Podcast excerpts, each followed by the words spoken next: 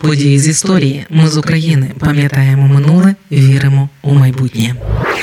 Після захоплення і взяття Києва німецькими військами у Берліні почали діяти рішуче по відношенню до українських націоналістів. Серед таких був лідер ОУН Степан Бандера. 15 вересня 1941 року у Берліні його ув'язнили. Так у Степана Бандери, який вже побував до того у польських тюрмах, розпочалася сторінка як в'язня у Німеччині.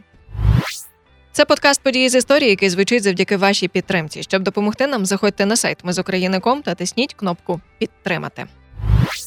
Арешту Бандари передувало те, що українським націоналістам стало зрозуміло, що війни між Совєтами та Німеччиною не уникнути. Тож 30 червня 1941 року ОУН видає акт відновлення державності, де заявляє, що основним завданням організації є відновлення незалежної української держави. Звісно, у плани нацистської Німеччини незалежна Україна зовсім не входило. Тож Бандару змушують відмовитись від проголошеного акту. Однак відповідь негативна. 15 вересня 1941-го Бандеру відправили у центральну тюрму гестапо у камеру номер 29 на Принц Регентштрасе. Одночасно відбулися й масові арешти членів ОУН на всіх окупованих німцями територіях в Україні і Європі.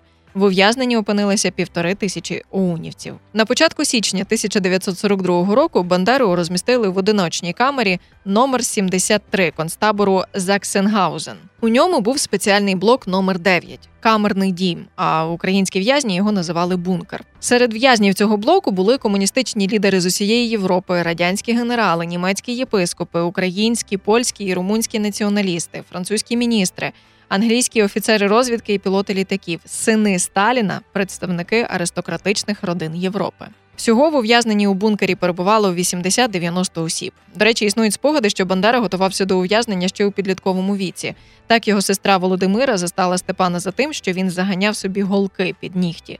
Потім, за свідченнями товаришів, Бандера, вже навчаючись у львівській політехніці, бив себе ременем, припікав пальці та затискав їх в одвірках дверей. А от в'язні, котрі були в одній тюрмі з Бандерою, згадували, що навіть там йому вдавалося показувати чудеса конспірації. В умовах суворого режиму концтабору він був неперевершеним організатором обміну інформації газет і харчових пайків. Навіть у заключенні Бандері вдавалося тримати руку на пульсі ситуації в Україні та міжнародних подій, та навіть знати про становище членів ОУН в німецьких концтаборах. Цікаво, що чіткої хронології перебування Бандери у німецьких в'язницях немає. Усі відомості істориків підкріплені в основному спогадами очевидців, тому що архів концтабору, у якому Бандера у Німеччині перебував найдовше, це Заксенгаузен.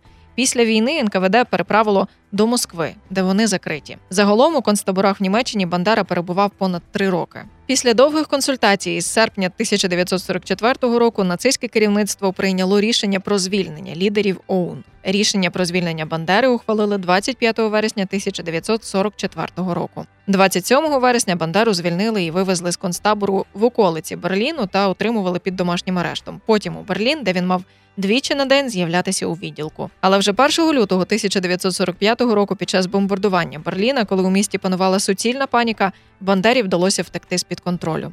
Відтоді він не припинив національну визвольну діяльність і переховувався вже від радянських спецслужб. Тільки за три роки на свободі Бандера шість разів змінював місце проживання та жив під чужим ім'ям. А його трьом дітям про те, що їхній батько був Степаном Бандерою, розповіли вже після смерті очільника ОУН. Ми з України важливо знати історію і розповідати історії. Найважливіше, що ми повинні дати нашим дітям, це коріння і крила.